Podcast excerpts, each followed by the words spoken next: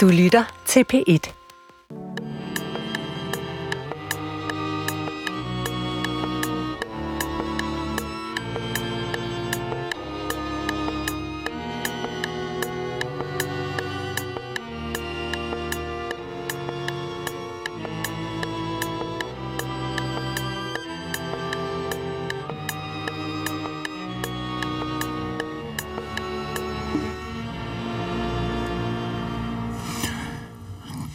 Mit navn er Peter Lund Madsen, og rigtig hjertelig velkommen til Hjernekassen på P1. Jeg vil lægge ud med noget factfulness, og øh, den består i, at for 200 år siden, i 1800-tallets begyndelse, der var det 95 procent af jordens befolkning, der levede i, hvad man kan kalde den yderste fattigdom. I 1990, næsten 200 år senere, der var det tal reduceret til 20 procent, og i år 2019, der var det kun 9 procent af jordens samlede totale befolkning, som levede i den yderste fattigdom. Og også herhjemme er der sket voldsomme omvæltninger til det bedre på ganske, ganske kort tid. Mange, mange familier i Danmark vil have oldefædre, oldemødre, som allerede 8 år gamle måske var ude og tjene, hvor de sov sammen med kvæget og grisene 8 år gammel, sendt hjemmefra fra mor og far, for allerede i denne tidlige alder og skulle bidrage til familiens økonomi. Det tænker jeg på, når jeg bliver allermest forfærdet over, hvad vi mennesker kan finde på at gøre ved hinanden. Når jeg endnu en gang, endnu en gang må undres over, at det kan være så svært for os at finde vej sammen, så husker jeg på én ting, som er sandt, og som jeg bliver mere og mere overbevist om, og det er, at tingene hele tiden går i den rigtige retning. Det går alt for langsomt, kan nogen mene. Alle kan være enige om, at der er alt for mange tilbageslag, alt for mange katastrofer på vejen, men det går den rigtige vej. Langsomt over tid bliver tingene bedre og bedre. Menneskers syn på hinanden bliver mere rummeligt. Tilværelsen bliver støt og roligt hele tiden bedre og bedre for flere og flere mennesker. Og det er dagens emne i Hjernekassen på P1 et eksempel på. I dag skal vi høre om vores menneskesyn, danskernes menneskesyn, som det var for ikke ret lang tid siden. I dag skal vi høre om mændene på øen Livø. Du lytter til Hjernekassen på P1 med Peter Lund Madsen. Og jeg har to gæster i studiet. Jeg er heldig. Første gæst Maria Clemen Hastrup, museumsinspektør og historiker, ansat ved Vesthimmerlands Museum. Og anden gæst Paul Duedal, professor historie, ansat ved Aalborg Universitet. Og Maria, det er jo din tur først. Og øh, vi har jo siddet og talt om, at Hjernekassen har jo aflagt besøg på dit museum en gang for mange år siden. En af de udsendelser, jeg tydeligt husker optagelsen af, hvor vi var oppe og bese og rapportere om den ægte kopi af Gunnestrup-kedlen, som ligger hos jer. Men det er slet ikke det, vi skal snakke om i dag. Øh, vi skal snakke om Livø. Og nu giver jeg det, der hedder et åbent spørgsmål, har jeg lært øh, i noget, jeg læste ud på internettet i et, om, på et journalistkursus. Nu vil jeg stille et åbent spørgsmål. Hvad var det, der skete på Livø? Jamen, øh, Livø, det var jo mændenes ø. Det var en øh, isolationsanstalt under de kælderske anstalter, øh, oprettet af Christian Keller i 1911. Og øh, det var en ø for, øh, for mænd, som var uønskede i samfundet. Yngre mænd primært, øh, som var kommet på kant med loven, mange af dem. Med Christian Kellers egne ord, så var Livø en øh, ø for asociale, moralsk åndssvage kriminelle mænd. Det er jo en meget bred definition, kan man sige. Jeg føler mig Øh, allerede truffet. Hvad siger du? Jeg føler mig lidt truffet. Ja, ja. Og man kan også sige, at det her med åndssvagt, det synes jeg er ret vigtigt at pointere allerede her fra begyndelsen i udsendelsen, at øh, jeg kan godt lide at vende den om, sådan man siger svag i ånden. Fordi det her åndssvagsbegreb øh, på det her tidspunkt, det kan man slet ikke sammenligne med det at være udviklingshemmet i dag. Det var måske det, vi ville oversætte åndssvag med. Øh, men det var en meget bredere definition på det her tidspunkt, øh, hvor Christian Keller han øh, på mange måder er åndssvag forsorgen øh, par excellence i Danmark simpelthen, øh, med en stor moderanstalt nede i Brejning. Men hvordan var åndssvagbegrebet? Hvad, hvad skulle der til for at blive kaldt åndssvag i gamle dage?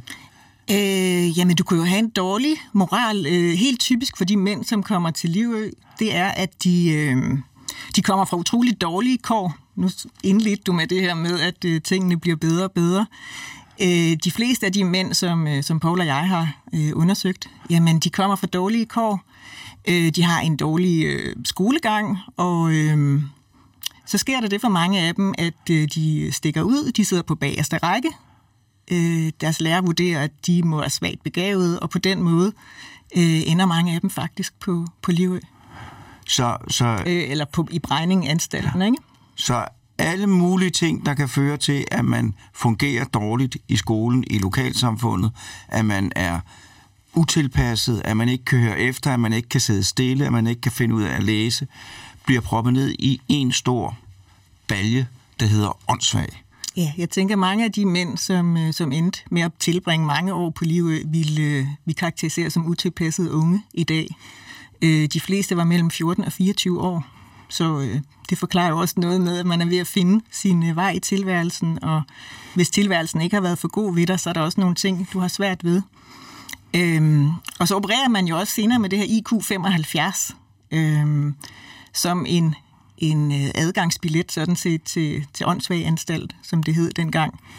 Og øh, når jeg nu fortæller, at de her drenge, de, øh, mange af dem havde øh, dårlige sociale øh, kår, øh, ikke ret stor opbakning hjemmefra, jamen så giver det sig selv, at hvis du skal bestå en intelligenstest, som er fremstillet øh, af nogle overlæger med nogle øh, supplerende spørgsmål, som kunne lyde, øh, repetere de 10 bud, øh, nævn Europas floder for eksempel, så tænker jeg, at mange af mine kollegaer på museet faktisk også ville øh, komme i problemer den dag i dag. Så, så det her med, at øh, kombinationen af dårlig skolegang, øh, svært ved at klare de her test, når du lige pludselig bliver spurgt om nogle ting, jamen, det kunne være en adgangsbillet. Men det kunne også være, altså man skal ikke tage fejl af, at på livet var der også øh, hardcore forbrydere. Så det var virkelig en broget forsamling af mænd, der endte på Livø. Så det er folk, som i dag ville, nogle af dem ville sidde i, eller være i kriminalforsorgens øh, varetægt. Nogle af dem ville være i, øh, i, i de steder, hvor, hvor folk med udviklingshemmede øh, handicap bor, og mange af dem ville have diagnoser som ADHD, autisme, tilpasningsreaktion, og fælles for dem også, at der vil være meget få, der kom fra så dårlige sociale kår, som mange af dem, vi taler om her, kom fra. Ja. Så det er et helt andet udgangspunkt. Helt andet, ikke? Og hvor lang tid siden er det? Jamen, det er jo kun 60 år siden anstalten, eller 61 år siden anstalten lukkede øh, i 61. Og øh, det var egentlig også det, der gjorde, at jeg i 2021 begyndte at interessere mig for, øh, hvordan vi eventuelt kunne lave en særudstilling om det på museet, fordi jeg fandt ud af, at selv har jeg altid kendt til den her fortælling om mændene på Livø. Øh, min egen oldefar blev ansat som vægter af Christian Keller på Livø i 1911, så det har altid været en del af min familiefortælling. Men jeg fandt også ud af, at der var rigtig mange, som slet ikke vidste, at der havde været den her isolationsanstalt ude i Limfjorden. Øh, hvorimod, og det var jo også derfor, jeg tog fat i jer, hvor I havde en rigtig fin udsendelse om pigerne på Sprogø, øh, som jo er, hvad skal man sige, pangdangen til mændenes ø. Men, men øh, de fleste mennesker, de nikker genkendende til fortællingen om pigerne på Sprogø. Men når man så nævner, at der allerede i 1911 var en ø for mænd, så øh, var det ganske få, der kendte den fortælling. Og jeg har altid interesseret mig meget for socialhistorie og tænkt, at det her skulle vi jo øh, folde ud. Så jeg brugte meget af 2021 på at fordybe mig i nyt øh, kildemateriale, der dukkede op, da jeg sådan begyndte at research nærmere på, på mændenes øh, fortællinger. Og var der noget fra start af, eller, eller var det meget tyndt, hvad der lå af materiale om altså, mændenes ø, livø? Man kan sige, øh, i vores samling, jeg vil sige, vi har omkring 40.000 genstande øh, på museet. Der havde vi én genstand fra Livø. Og hvad var det? Det var et tæppe fra 50'erne, et, øh, der var brugt på, på en af de her pavilloner, som mændene de boede på. Øhm, det var jo ikke meget at lave Nej. en udstilling udefra. Når man er historiker, tænker man jo altid genstande først, og så fortællinger ud fra genstandene. Men det gjorde, at jeg ringede øh, til Naturstyrelsen, som bestyrer Livø den dag i dag, og spurgte, om de skulle have nogle genstande tilbage. Fordi øh, øen lever sådan meget omskiftelig tilværelse, efter den bliver lukket som, som anstalt der i 61, så bliver den til en landbrugsskole under åndssvag forsorgen, og det kunne jo godt være, der i en eller anden lade ville gemme sig nogle genstande.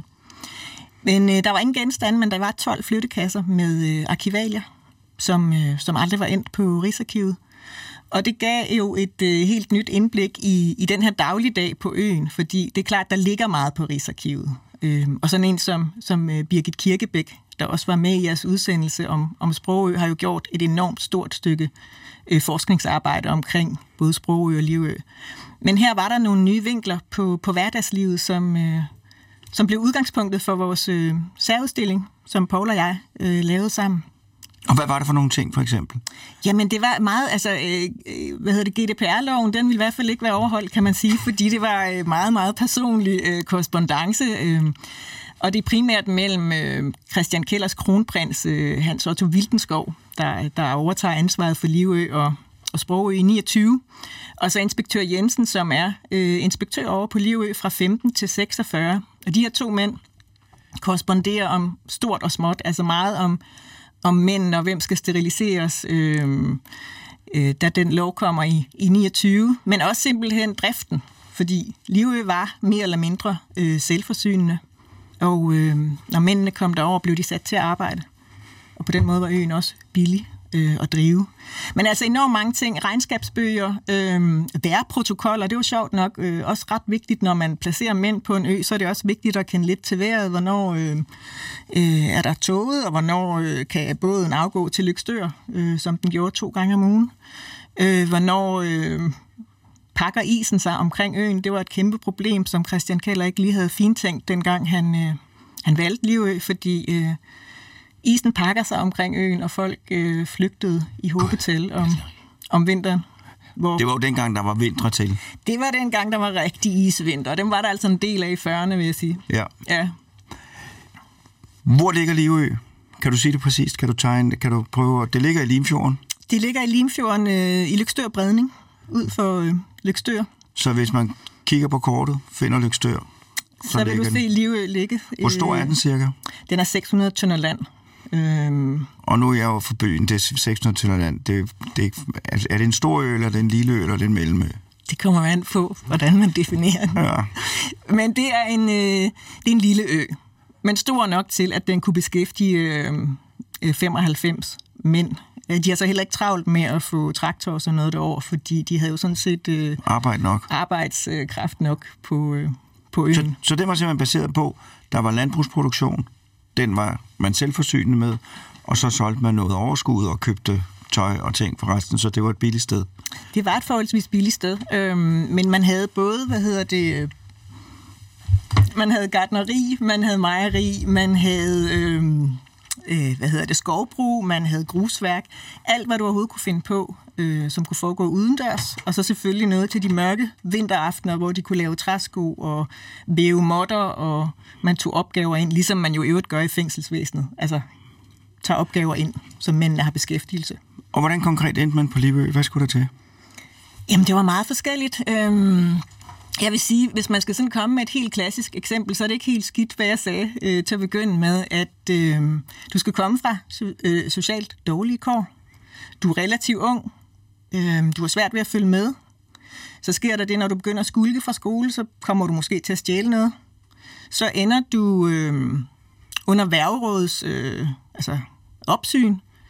De finder ud af, at du må, der må være noget galt med dig. Du er moralsk defekt. Du, øh, du forstår ikke samfundets spilleregler. Og så øh, ender du nede på anstalten i Brejning, fordi langt de fleste, de, end, altså de var omkring Brejninganstalten, moderanstalten nede i Brejning først. Øhm, og hvis du så ligger så tæt på normalitetsgrænsen, altså vi snakkede om det her IQ 75, øh, og langt de fleste mænd, der kom til Livø, var altså øh, meget tæt på normalitetsgrænsen, defineret efter datidens normer jo, eller lidt over, fordi Christian Keller var interesseret i arbejdsføre mænd i sagens natur. Øhm, så sker der det, at hvis du kigger der omkring, tænker jeg nede på anstalten i Brejning, som jo øh, både var for det, man kaldte asylister, altså multihandicappede, det var for folk med Down-syndrom, det var øh, epileptikere, det kunne være døvstumme. Så kigger du der omkring som en ung dreng og tænker, her hører jeg simpelthen ikke hjemme. Og så flygter du en gang og stjæler en cykel undervejs. Så flygter du anden gang, og måske tredje gang. Og så kan man se, der i journalerne står næste gang Livø.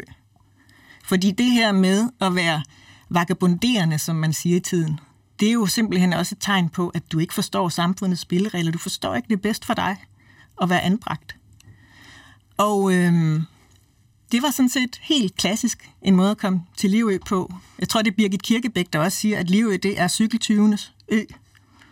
Øhm. Og det her, det er jo, det er jo hvis man, hvis man øh, lavede en spillefilm om en af de her skæbner, så er det jo øh, forløb, man fuldstændig ikke kunne forstå, hvorfor folk agerer, som det gør, og hvor vi jo i dag vil læse det som, at det er nogle mennesker, der ikke bliver forstået, som ikke får den hjælp, de har brug for, øh, som bliver svigtet, selvom de kommer fra et dårligt udgangspunkt. Men her, der var det altså et andet syn, der gik på, at den der adfærd er et tegn på, at dette menneske, dette individ, er moralsk defekt. Øh, og, og derfor simpelthen, så bliver vi nødt til at, at gøre noget for at få vedkommende til at rette ind. Og det var at sende, sende vedkommende ud på en øde ø. Ja, den var jo ikke øde, men sende vedkommende ud på en ø. Ja, så var der også, altså, igen skal man huske, som jeg også sagde, øh, du kunne jo også være retsligt anbragt. Det vil sige, at du var øh, sædelighedsforbryder for eksempel, og øh, man vurderede, at du var farlig for den offentlige sikkerhed og blev anbragt på den måde.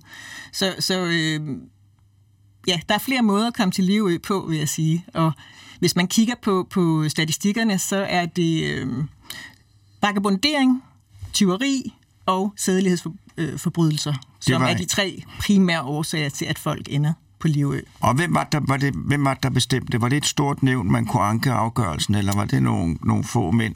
Nej, altså man kan sige, hvis det var retten, så var det jo en dom. Som, ja. øh, og hvis du var... Øh, og, og Justitsministeriet, der dermed skulle give dig tilladelse til at forlade øen igen. Ikke? Men du kunne også være administrativt anbragt, at man, man opgav at føre en proces, fordi man vurderede, at du var jo åndssvag. Så på den måde, så kunne man egentlig anbringe dig øh, på ubestemt tid på den ø her.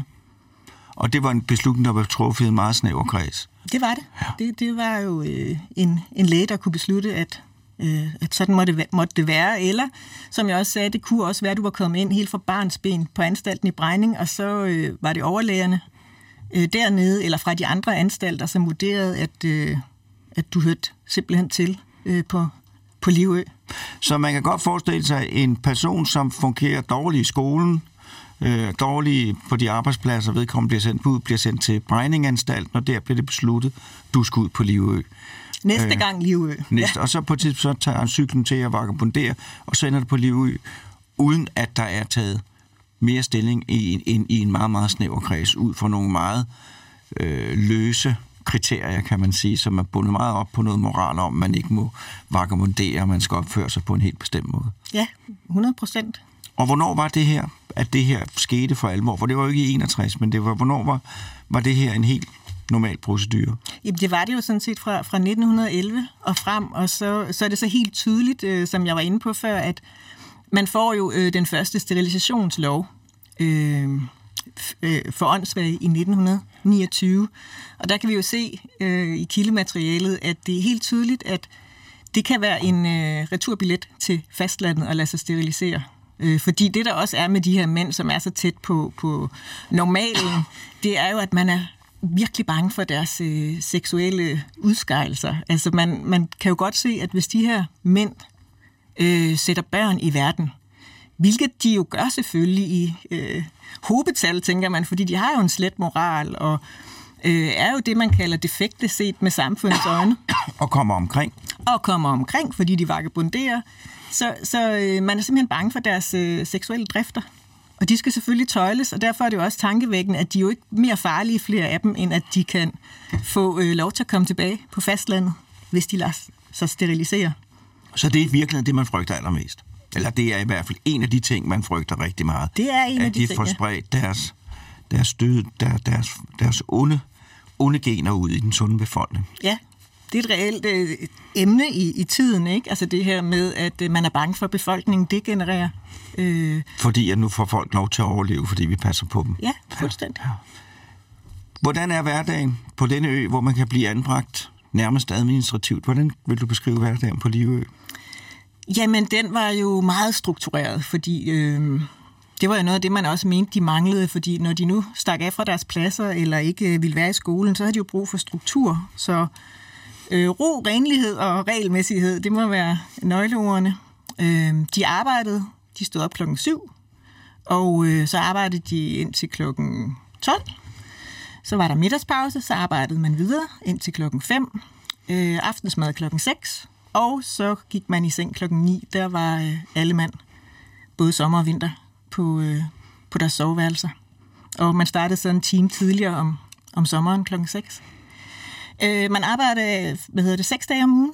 Øh, om søndagen holdt man fri.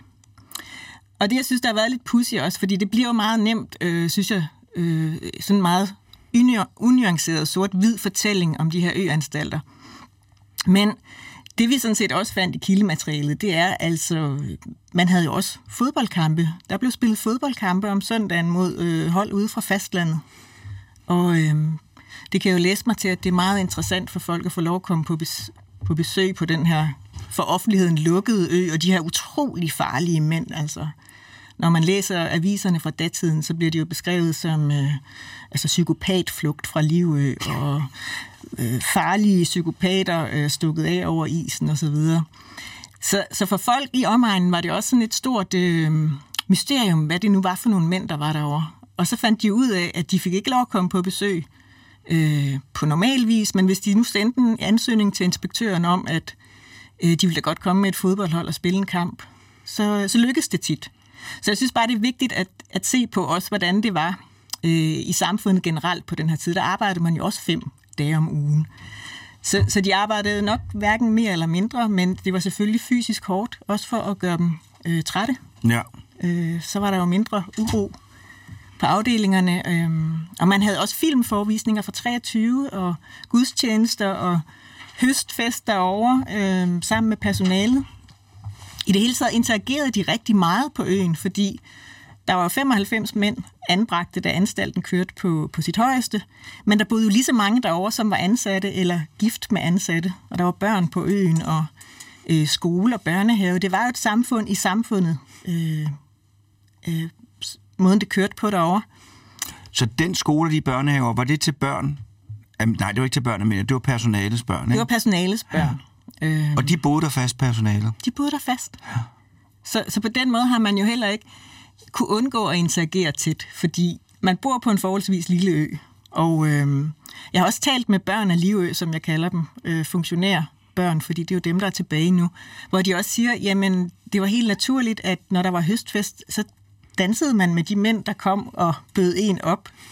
Øhm, og de kendte mændene, og mændene gik til hånden i mange af hjemmene ved funktionærerne. Så på den måde altså, har man jo taget dem ind i privaten også. Øh, der er også eksempler på, at øh, det har været meget fremme i medierne, at øh, Poul Nyrup Rasmussens øh, far var anbragt på Livø Olof, og han øh, kommer derover som 15-årig og går til hånd i inspektørens hjem.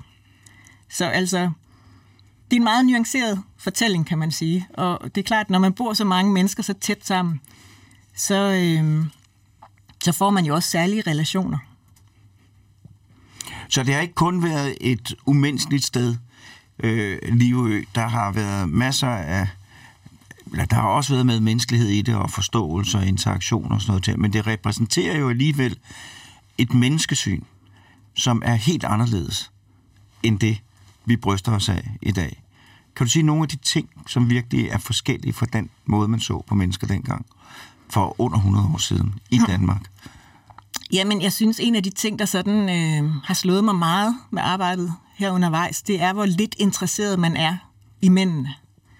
Altså, øh, da Paul og jeg skulle lave den her særudstilling, så var vi meget enige om, at vi blev nødt til at lade nogle af mændene få stemme, fordi øh, når man sidder og kigger arkivalierne igennem, og man, man ser øh, øh, journaler og så videre, jamen, så, øh, så er man ikke interesseret i, hvad de her mænd synes. Det er få steder, de træder frem. Deres, deres holdning har ikke været øh, vigtig.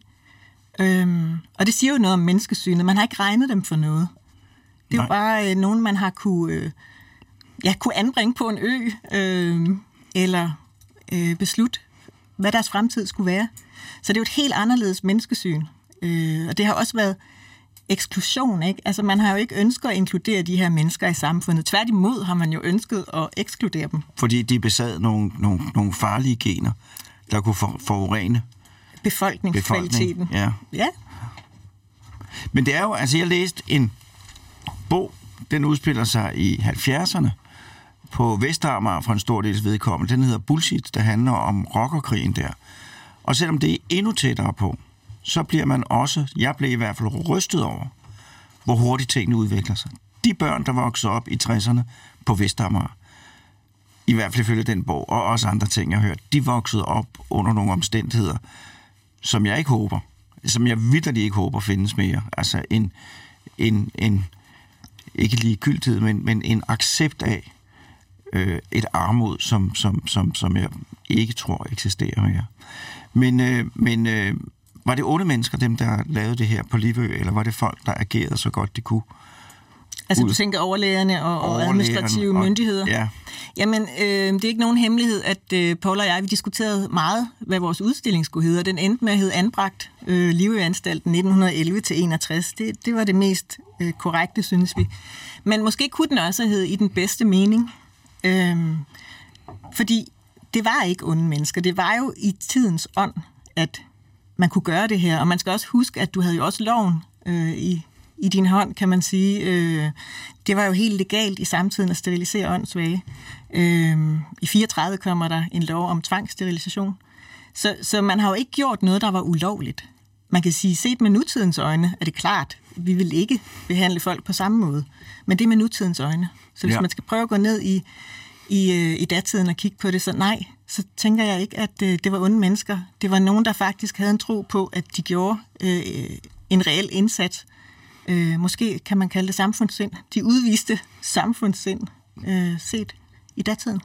Og, ud, og i hvert fald til en vis grad inden for de rammer, der var, Ja. behandlede de folk ordentligt, ud fra den måde, de så tingene på. Jeg synes altid, øh, det er vigtigt at se på, hvordan var det inden, altså inden man dømmer, øh, hvordan var anstalterne så, fordi når man læser nogle beretninger om, hvordan folk blev behandlet, inden de, øh, de her anstalter de blev oprettet, så er der jo eksempler på en, en, en mand, der står tøjet ude på marken, øh, og moren ender med at ville have ham øh, anbragt. Hun har forsøgt at, at, at håndtere ham, kan man sige, men han er blevet en mand i 50'erne, og, og ender så med at blive anbragt i brænding. Og for ham kan man sige, øh, i stedet for at stå, an, at stå tøjet ude på en mark, fordi dine fattige forældre skal arbejde, de har jo ikke andre muligheder, hvad skal de gøre? Jamen så får den her mand for første gang en seng øh, og noget tøj på, og de får øh, givet ham nogle ordnede forhold. Så det er bare enormt vigtigt at sammenholde med, hvordan var det før? Så der, det var et, et skridt på vejen, og så også et skridt, og det kommer vi tilbage efter jinglen, et skridt, der indeholdt, indeholdt en af vores utallige, i hvert fald set med datidens øjne, øh, fejltrin, øh, med lige netop det her med, med genetikken og den rene befolkning. Øh, hvis man nu gerne vil se udstillingen, hvad skal man så gøre? Ja, så skal man ikke gøre så meget, fordi den er faktisk øh, lukket, men jeg kan så afsløre, Så skal man at, ærgre sig. så skal man ærge sig, ja. Men øh, Paul og jeg øh, skriver en bog sammen, fordi der var så meget, vi ikke øh, kunne få med i udstillingen. Der er måske 1% med, så øh, de resterende 99% de kommer i en bog, som vi sætter os til at skrive her øh, efter sommerferien. Og der ser jeg bare, at det tager lang tid at skrive en bog. Tre måneder har vi sat af. Det er ja, alt rigeligt. Ja, men så skal vi, skal, skal i. Jamen, det er godt. Øh, rigtig god arbejdsløst, og tak fordi du var med. Vi kommer sikkert til at snakke sammen senere i udsendelsen. Men nu er det tid til en jingle.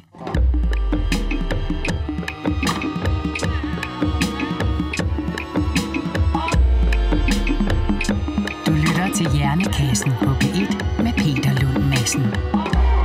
Og i dag der handler det om mændene på Livø.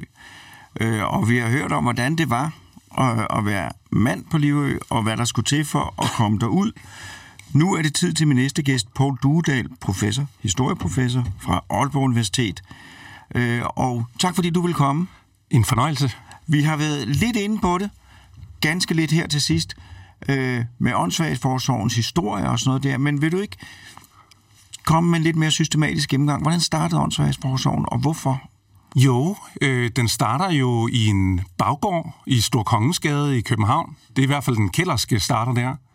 Øh, han, altså Johan Keller, som stifter den, han er døve, døvlærer. Øh, han er også teolog af uddannelse, så han har jo nok sådan en, ja, øh, ja, et syn, øh, en tanke om, at han vil, han vil redde nogle mennesker osv. Så, videre. Øh, så det starter som sådan et, et filantropisk foretagende.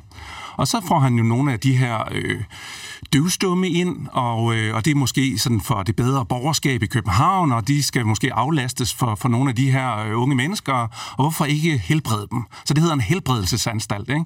Man finder jo øh, hurtigt ud af, at det er ikke alle sammen, der kan helbredes. Altså de er måske virkelig bare, altså de kan få nogle værktøjer og sådan noget, og så kan de øh, øh, klare sig bedre i tilværelsen på de her øh, øh stolerækker, der sidder der altså også nogen, som øh, der, er, der er et eller andet galt med dem. Altså, der, de, er, de er faktisk ikke døvstumme. Altså. Og så begynder han at tale i første omgang om idiotiske børn, og senere så finder han på, øh, det er faktisk ham, der finder på ordet åndssvage. Altså, som, det er jo tit, når man ændrer øh, et begreb, så er det for at gøre noget godt. Altså det er jo igen det her skridt mod noget. Øh, vi, vi, vi forsøger at, at fjerne ordet idiot, fordi det er sådan lidt negativt lavet. Nu finder vi på et nyt ord. Så de er svage i ånden. Øh, og han er øh, meget optimistisk. Han tænker, jamen dem, de kan helbredes. Så han laver den her helbredsanstalt. Og det bliver et, altså, øh, et, et stort foretagende. Altså, der er virkelig rift om pladserne her. Øh, har man lidt penge, det er jo et privat foretagende, jamen så kan man altså øh, få sin, øh, så kan man blive aflastet ved at sende øh, børnene derhen. Og hvis de så kan komme hjem helbredt, så er det jo godt. Så kommer vi jo på et tidspunkt til det, I har talt om, dig og Maria. Altså det her med, at man lige pludselig ser de åndssvage som farlige. Øh, det er deres farlige. Man opdager jo afmassen, øh, og omkring år 1900, der øh, kommer der virkelig boom i, i det her. Og da vi når op omkring ja, omkring 1900, så øh, bliver man, øh, de danske politikere også optaget af, at øh, vi, vi er jo nødt til at gøre noget på landsplan. Så lad os da øh, sende øh, nu, øh, øh hvad hedder det, Johan Kellers øh, søn til Jylland. Christian Keller, han har overtaget øh, øh, på det her tidspunkt, han er, og, og anstalten har knupskudt, øh, i, i Københavnsområdet han påtager sig nu den byrde at tage til Jylland og finde et sted og indsamle jyske og fynske åndssvage øh, med henblik på dels at placere dem langt ude på landet, så man kan beskytte øh, samfundet mod den farlige afmasse, men jo også at give dem nogle gode øh, forhold, sådan lidt hospitalsagtige, øh, og så kan de komme derind. Så det er her i den her tid, hvor det begynder at gå op for videnskaben og befolkningen og politikerne, at der er noget arveligt, som kører gennem slægterne, mm. øh, og at øh, hvis man er åndssvag, risikerer man at tilføre det, det danske samfund børn, som også er åndssvage, som ja. bringer deres gener videre, så det hele bliver forurenet. Ja, så der, der er en dobbelthed i det. Et forsøg på, at man gerne vil hjælpe, man vil gerne aflaste, man vil gerne skabe et mere effektivt samfund, og så skal man også, altså, og det er jo det, der er menneskesynet på det her tidspunkt, samfundet først, individet derefter. Så det er, øh, handler om at redde samfundet mod den her dårlige afmasse. Og det gør man i første omgang ved at sende dem langt ud på landet på de her store anstalter, og senere hen igennem de her sterilisationslove, hvor overlægen så på samfundets vegne tager nogle beslutninger om, hvad der skal ske med de her. Og hvordan du siger, det starter i København, og så og så knopskyder der, så tager han til Jylland. Kan du fortælle, hvordan konkret det breder sig, hvordan det udbygges? Ja, altså øh, han får til opgave at finde et egnet sted, og der er jo masser af lokalpolitikere, der gerne vil have Christian Keller. Det betyder jo arbejdspladser, så de øh, inviterer ham i den ene eller den anden retning.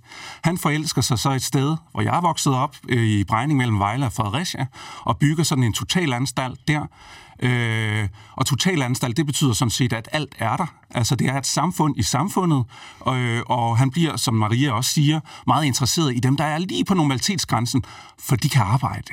Det vil sige, de kan øh, gå til hånd i landbruget, så, så man har sådan tre delt øh, det her sted, så der er sådan øh, nogle anstalter for arbejdsføre mænd og for arbejdsføre kvinder, eller piger, som man sagde, fordi Udover det her øh, øh, menneskesyn, så er der også sådan et, det, vi kalder et paternalistisk menneskesyn. Det er overlægen, der er sådan den store Gud, det er hans kongerige, øh, og så er der dem, han kalder piger, drenge eller gutter.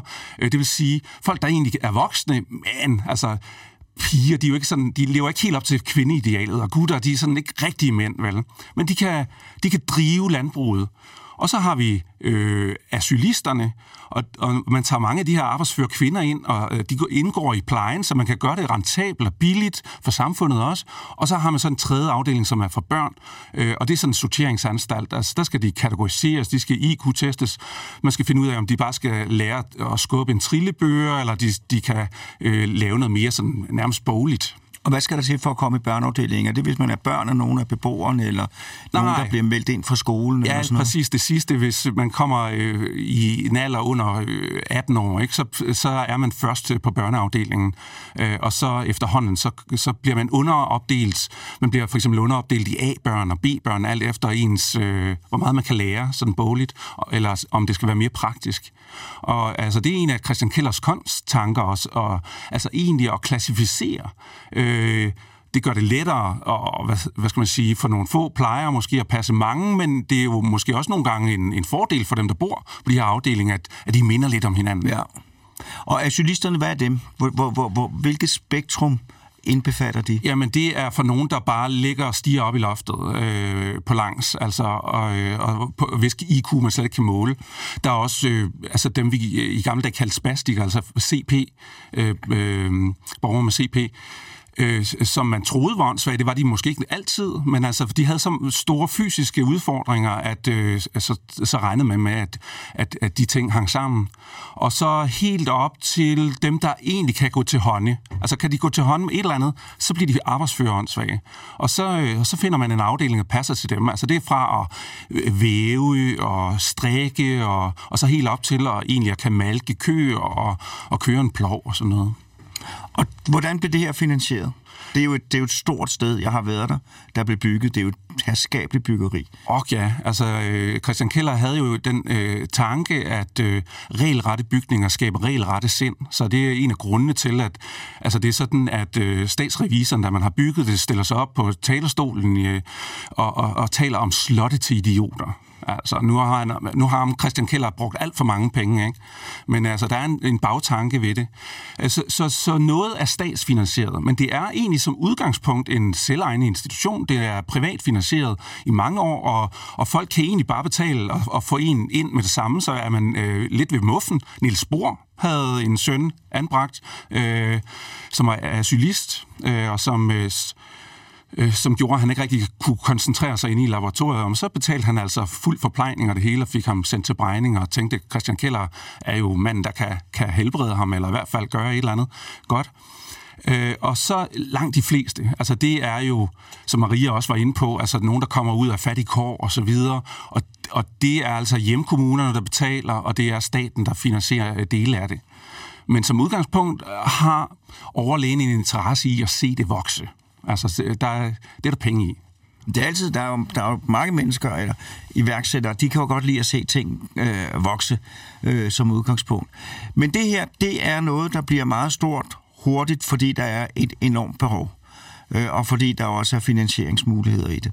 Så det spreder sig i Jylland. Hvad, det, der sker på Sjælland, det er Ebrødgård. Hvordan er det, ja. de hænger sammen? Ja, altså det er sådan, at øh, der er sådan en åndssvag læge i København, som overtager øh, egentlig de kælderske anstalter, og der er også nogle andre i forvejen, øh, Gamle Bakkehus og så videre. Øh, og det lægger han sammen til Østifternes øh, anstalt. Så det vil sige, det er Sjælland og øerne. Det er ligesom Eberødgård, det er sådan øh, hovedanstalten, kan man sige. Den er kernen i de sjællandske anstalter. Og så er der altså de kælderske, som tager sig af Jylland og Fyn. Og altså på de kælderske anstalter er der vel i hele levetiden, der fra 1865 og op til man nedlægger den i, i 1990, der er der 13.000 hjem. Øh, og lidt færre øh, på de sjællandske, altså fordi det er et lidt mindre område, men næsten lige så stort. Øh, og de kører langt hen ad vejen på, efter samme principper. Altså. Så ser man på den ene, så ser man næsten også på den anden. Øh, ja. Og de her principper, hvornår bliver der for alvor gjort op med dem. Det er, at man tager børn ind i starten, klassificerer dem, arbejdsfører, asylanter. Altså man kan jo sige, det her med, øh, hvis vi lige skal øh, tage det gamle menneskesyn først, ja. det bliver virkelig populært i kølvandet på Første Verdenskrig. Fordi hvem er det, der dør ude på slagmarken? Det er unge, sunde mennesker. Hvem er det, man holder liv i? Det er folk, man bespiser inde på anstalterne. Altså det, det er den tankegang. Det er, det, man, det er den tankegang, ja. ja Øh, og, og det er jo derfor, man laver de her sterilisationslov. Det er, det er en slags unaturlig udvælgelse. Altså det er samfundets måde at egentlig at følge Darwins øh, tankegang og føre den ud i livet på hans vegne, eller på naturens vegne på en eller anden måde. Øh, hvornår bliver den upopulær? Jamen det gør den efter 2. verdenskrig. Altså... Så, så det, der sker, det er simpelthen, at man har man, man, man efter Første verdenskrig, hvor man meget konkret tilgår de her nye teorier fra Darwin og genetikken, og ser vi, de sunde mænd, de er for en stor del vedkommende, de døde skyttegraven. Det vi har tilbage, det var dem, der var for dumme øh, til at slås. det skal ikke være dem, der tegner den næste generation. Hvad gør vi? Mm. Det er en meget, meget konkret fortolkning. Og så er der en ting mere. Altså, vi er jo også på, i, i, i 20'erne, 30'erne ved at opbygge en velfærdsstat, eller socialstat kalder vi det på det her tidspunkt. Og der er en idé om, at, at selvfølgelig skal alle have hjælp, og de har ret til hjælp. Men én ret skal de miste, det er nemlig at sætte afkom i verden. Øh, Fordi at når nu staten får folk til at overleve på tværs af naturens orden, så bliver vi nødt til at regulere på det ja. andet sted. Og så har man den idé, at øh, jamen, øh, det her går, går i arv. Og hvad er det så, man gør helt konkret med alle de her love og det hele? Øh, efter 2. verdenskrig? Nej, eller, nej, efter 1. verdenskrig. Nå, øh, altså, der indfører man jo altså første ægteskabsforbud i 1922, så kommer der øh, den her frivillige altså forsøgsordning med sterilisation i 1929. Da den så har kørt en 4-5 år, så tænker man, ah, det kan overlægen godt øh, beslutte, om øh, de skal fra øen. Altså, øh, og, og, og så bliver det en tvangsterilisationslov. Øh, der, kort efter kommer der også øh, muligheden for abort. Altså hvis, hvis de har fået børn, øh, jamen så kan man altså øh, øh, fjerne barnet øh, ved en abort, eller i hvert fald bagefter tvangsfjerne det. Øh, så det er nogle af, af de ting, man sætter ind med, og som man efter 2. verdenskrig begynder at se på med, med nye briller. Men derinde 2. verdenskrig, optakten til, der er det jo noget, Hitler han kigger på ja. og lader sig inspirere af. Det er det. Og der kan jeg ikke sige på godt og ondt, der kan jeg kun sige på ondt og ondt. Mm. Ja. Hvad er det, der sker? Jamen, øh, altså han kigger på øh, de, øh, den allerførste, øh, altså den første ægteskabslov først og fremmest. Den bliver en inspirationskilde i Hitlers Tyskland. Øh, altså det er en af de ting, der retfærdiggør, at han også indfører en tilsvarende politik, og det bliver, øh, jamen det bliver i det hele taget, de danske love bliver sådan en inspirationskilde rundt omkring i Europa. Altså man er, man er tidligt ude, øh, øh overlægerne og de danske politikere ser det som progressivt og som noget godt, og det er jo noget, der støtter op om samfundet, og i virkeligheden virkeligheden også for, for de her, de anbragte eget bedste, tænker man også. Men det er jo en paternalistisk øh, tankegang. Altså det er jo hvad skal man sige, overlægerne, der beslutter, hvad det gode er, og hvad det gode liv er, og, og hvad der er det værdige liv at leve. Og alt sammen også bundet op i, jeg ved ikke, man kan sige eufori, men en glæde over, at nu er vi ved at skabe et samfund, hvor vi skal passe på alle. Ja. Men at det har så den omkostning, den fare indbygget, at der er så nogle af disse alle, der ikke skal få lov til at sætte børn i verden, fordi de naturlige mekanismer er sat ud af Ja, og så skal jeg, altså, og man øh, øh, promoverer det virkelig som et humanistisk fremskridt. Og, og, og man gør det på mange måder. Også de her store totalanstalter, som vi i dag øh, har, har travlt med at, at se ned på og sådan noget, altså de bliver jo i sig selv set som et øh, humanitetsfremskridt. Altså det med, at det ikke er lukket, altså der er jo ikke mure omkring, de kan i princippet gå frit omkring, dog godt nok med en, en, en oppasser, og godt nok i uniform og sådan noget. Men i princippet kan de tolerere den frihed, men så bliver de jo netop ikke sendt på Livø eller Sprogø. Altså, så, øh, så har de muligheden. Og, og der kommer jo læger ind fra hele verden for at se, hvordan man gør i Danmark. Så, så det bliver jo markedsført som om, at, at, at Danmark er, er humanismens øh, frontløber. Og det er også sådan, de ser sig selv som et redskab i den gode sags tjeneste. Og er det også et stykke hen ad vejen, fordi alternativt, som Maria sagde, nogle gange så stod folk bundet til en tøjerpæl ude på en mark. Så det er jo et, et, en, et led på en rejse for noget Og man kan jo også, sige, værre. man kan jo også sige om øerne, at de er jo et forsøg på at, at føre den åbne anstalt videre. Så øh, er du, har du en øh, tendens til at stikke af, jamen så får du alligevel frihed ude på en ø. Altså alternativet var jo at sidde i en celle i Brejning. Altså var jo cellebygninger for mænd og kvinder. Og ofte kom du også den vej igennem. Altså det var det sidste skridt inden Livø og Sprogø. Det var de her celler. Og på samme måde, da man nedlægger anstalterne igen, jamen der er jo en del af dem, der, der ikke, altså de skal jo ikke være på en ø. Men der er en lille procentdel, for eksempel øh, altså lov, øh, udviklingshemmede lovovertrædere, øh, som, som jo bliver anbragt øh, bag lås og slå, da man nedlægger det igen. Så det er alternativet.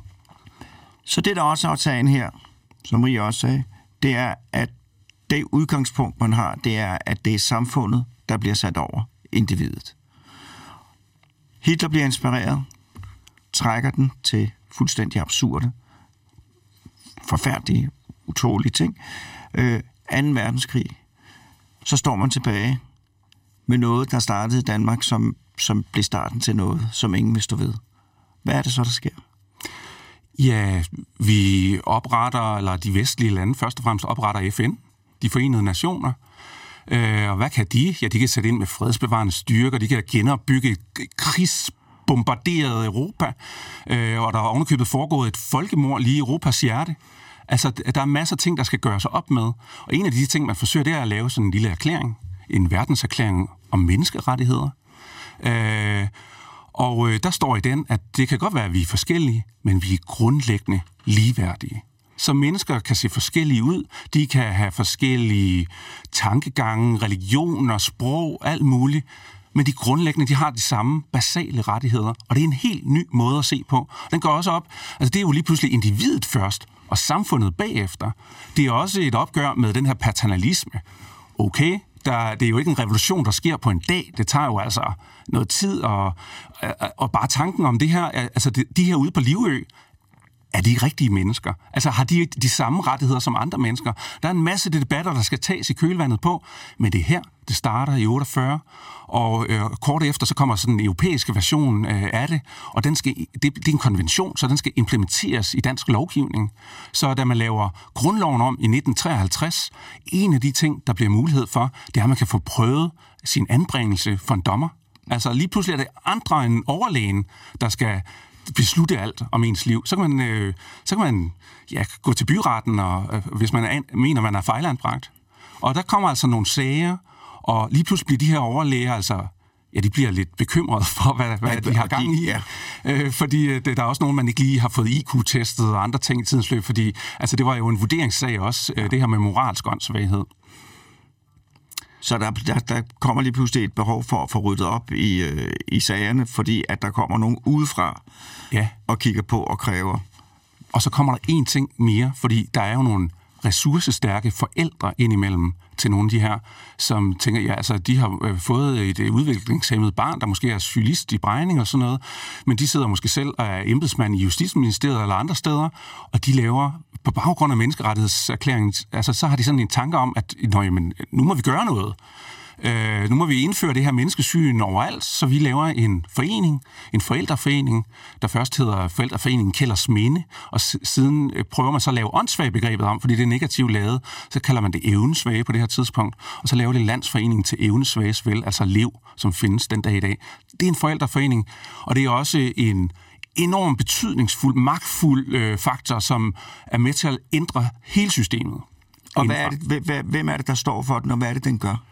Jamen altså, det er en forældreforening. Den er forældredrevet, men den presser politikere, og den presser embedsmænd til, og den presser journalister også til at, at skrive om de forhold, øh, der er rundt på, omkring på anstalterne.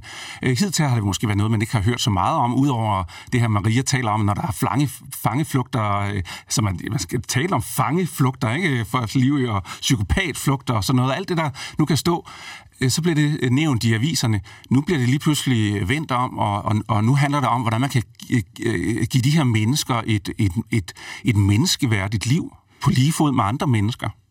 Så nu, skal, nu går vi ind i normaliseringsperiode, kan man sige. Og normaliseringsperiode, det er, at vi er alle sammen mennesker. Vi har alle de samme rettigheder. Ligegyldigt, hvordan vi mennesker og hvilke skavanker og diagnoser og livsbestemmelser vi har. Ja, altså man kan sige, at øh, den, der bliver frontfigur sådan fra statens side, det er en, der hedder Niels Erik Bank Mikkelsen. Han er øh, tidligere, eller han er embedsmand, han har siddet inde i Justitsministeriet med et gummistempel, og så har han stemplet alle de her sterilisationssager, og så har han øh, tænkt i mange år op igennem øh, 40'erne, at det, det er jo fint, hver gang jeg sætter sådan en stempel, så kommer de jo fra Livø og fra Sprogø. Det er jo, det er jo, det er jo godt. Men da Lev begynder sådan at blive aktiv, så kommer han til at tænke over, hvad det egentlig er, han har gjort. Og han tænker over, men er det her overhovedet menneskeværdigt? Er det overhovedet normalt at gøre det? Og så han bliver ligesom for, øh, den, der skal gennemføre og implementere det her med menneskerettigheder, føre det, øh, altså, gør det, øh, øh ja, i, i, i virkeligheden er det ham, der gennemfører normaliseringspolitikken. Og det gør han øh, sammen med politikerne, og så laver man en, en ny øh, lovgivning i 1959, og den, øh, den handler om, øh, hvordan man laver en tilværelse så nær det normale som muligt. Så er spørgsmålet, hvad det vil sige at være normal. Øh, Niels Erik Bang Mikkelsen, han siger, jamen, det er jo ikke normalt at bo på en total anstalt. Et samfund i samfundet, langt ude, isoleret langt ude på landet. Så dem skal vi have nedlagt. Det er ikke normalt at bo på øer.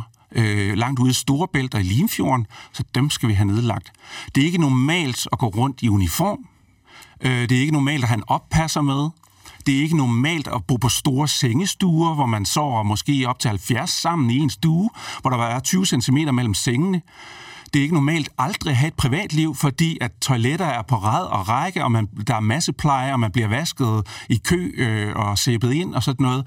Der er masser af ting, som almindelige mennesker ikke anser for at være normalt, og det skal vi gøre op med. Så skal vi virkelig implementere det nye menneskesyn, så er det her. Altså, et samfund defineres igennem, hvordan det behandler sine afviger. Så, øh, så, det, så sådan som man gør ved afvigerne, det, det, er sådan, det er det, der kendetegner øh, menneskesynet. Og det medfører nogle store forandringer. Det må man sige, øh, men det går ikke så hurtigt, som man havde regnet med. Hvad er det for nogle forandringer? Hvordan ser det ud i dag? Ja, altså, øh, man går jo i, langsomt i gang med at afvikle. Altså, noget af det første, man kan sætte ind med, det er sådan noget med, med tøjet. Altså, man, hvorfor skal de gå i uniformer? Så får de lov til at gå i deres eget tøj. Øh, så begynder de at få ordentlig løn for deres arbejde. De skal, bliver måske også kørt ind til byerne øh, og arbejde i nogle beskyttede værksteder, eller dem, der kan, ude i nogle fabrikker. Men, øh, men i et forsøg på at gøre det øh, på samme måde som i det omgivende samfund. Man nedlægger øh, øanstalterne, altså Livø og Sprog Sprogø i 1961 i april måned, så bliver de sidste altså skibet tilbage til Bejning, øh, og så begynder man langsomt at udsluse, det vil sige, at man øh, øh hvad hedder det, sender folk, dem der kan klare sig selv, jamen de bliver jo sendt hjem, øh, til måske deres fødekommuner, øh, nogle steder, de måske ikke har boet, siden de var små børn, og nogen øh, har faktisk ikke rigtig lyst til at vende tilbage, fordi nu er de blevet, jeg ved ikke om det er Stockholm-syndrom eller sådan noget, men nu er de blevet så vant til at være på en anstalt, at, at de, har, de er lidt øh, betuttet ved deres, deres tilværelse. Præcis. Men vi var jo, øh, vi har jo haft en tidligere hjernekasse, Morten og jeg, for mange år siden, øh, hvor Bank Mikkelsen var hovedpersonen, og hvor vi havde besøg af en japaner og sådan noget, fordi at Bank Mikkelsen jo i Japan er en af de mest berømte danskere, vil jeg, vil jeg våge at påstå. Der er en mindepark til hans ære. Ja, han er, han er en stor mand øh, rundt omkring. Han øh, står jo også bag FN's øh, øh, erklæring for, altså for handicappets øh, øh, rettigheder osv. Så, videre. så han er, han, altså, ligesom Danmark var frontløber i 20'erne, 30'erne for den tids syn på, hvad der var øh, humant, jamen så bliver Bank Mikkelsen og Danmark det igen, øh, da man er i gang med at normalisere. Så normaliseringspolitik er noget, man øh, kommer til øh, langvejs fra, herunder fra Japan, for at studere og, og bringe hjem, altså tage det bedste med hjem og, og gøre noget af det samme. Så hvis man, det vi jo sidder og taler om her i dag, det er jo sådan en, et stykke af en lang rejse øh, i, i Danmarks historie, altså hvor vi sådan fuldstændig revolutionerende har ændret den måde, man ser på et menneske på og, og sådan noget.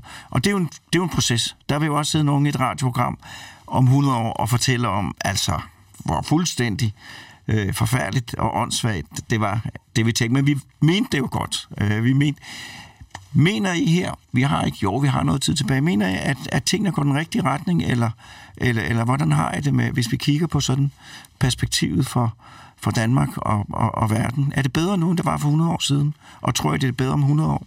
Frem, end det er nu? Altså, jeg tænker, det er jo mere i overensstemmelse med vores menneskesyn i dag, men vi skal jo heller ikke se igennem fingre med, at der er masser, der har problemer rundt omkring, og der er visse kommuner, der ikke yder øh, noget, som basalt set lever op til menneskerettighederne. Altså, der er masser af problemer endnu. Øh, slet øh, ingen tvivl om det. Men der er jo som udgangspunkt for eksempel det her med, at øh, hvis man er handicappet, man som udgangspunkt øh, bliver arbejdsgiveren og er, er, er nu sin egen overlæge på en, anden, en måde, ikke? Øh, og, og selv hyre dem, der skal være ens, øh, skal hjælpe en. Øh, det der kan man godt sige noget, der, der, der, der altså, det der mere sympatisk set med vores briller, end at der sidder en overlæge egentlig bare tager beslutning på andres vegne. Ja. Det er bare et af mange eksempler på noget, som har forbedret os. Men altså, menneskesyn ændrer sig, og, øh, øh, det eneste, jeg som historiker ikke har lyst til at spå om, det er fremtiden. Hvad siger du, Marie? Jamen, jeg vil egentlig sige som afsluttende bemærkning, at øh, jeg synes jo, det er interessant det her med, at det er et eviggyldigt emne, hvordan vi behandler samfundets uønskede, fordi vi diskuterer jo stadigvæk, hvad vi skal gøre med øh, udviste asylansøgere for eksempel. Øh, Lindholm-debatten, det var igen en ø, der var, der var oppe, ikke? Øh, der har været Langeland. Øh, folk, de kan godt være enige om det humane, men det skal bare helst ikke foregå i deres baghave. Øh, så jeg synes jo, det er eviggyldigt, at øh, det er et spørgsmål, der bliver ved med øh, at skulle stilles. Hvad gør vi af samfundets uønsket? Ja, og det vil jo, det vil jo være en evig udfordring øh, og, øh, og svaret på, øh, hvad der skal gøres, vil jo ændre sig. Men hvis jeg, hvis jeg sidder i min tid, og det kan jo ikke være anderledes, men hvis jeg sidder... Nej, jeg vil tage det andet. Hvis jeg tog tilbage og tog en viking, og så lød om komme herop og være i 14 dage, og så siger, vil du helst leve her, eller vil du tilbage i vikingtiden? Og du må tage familie med herop, så tror jeg, han vil sige, at jeg tager, jeg tager nu tid. Men det kan godt være, at han vil komme til at savne saltvandet og skibene og muligheden for at tage ud og plyndre. Men jeg tror, de fleste fra fortiden heller vil leve i tiden. Men jeg ved det ikke. Nej, man, man skal jo ikke undervurdere nostalgi. Altså, altså prøv, prøv at høre, altså, vi har lige været igennem øh, coronakrise og alt muligt. Der var jo også gode ting ved det. Der var ingen flystriber på himlen, og man havde tid til børnene derhjemme, og man skulle ikke øh, tidligt ud om morgenen. Så ting ændrer sig.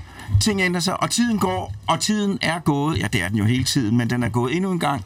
Vi har 30 sekunder tilbage. Det vil jeg bruge til at sige tak, fordi I kom og medvirkede det var en storslået indsats. Næste gang skal vi høre om svineproduktion. Det er også noget, hvor synet på tingene ændrer sig.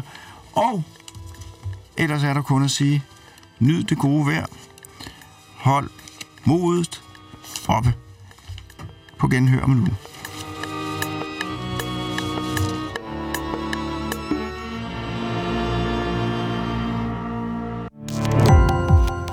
Gå på opdagelse i alle DR's podcast og radioprogrammer. I appen DR Lyd.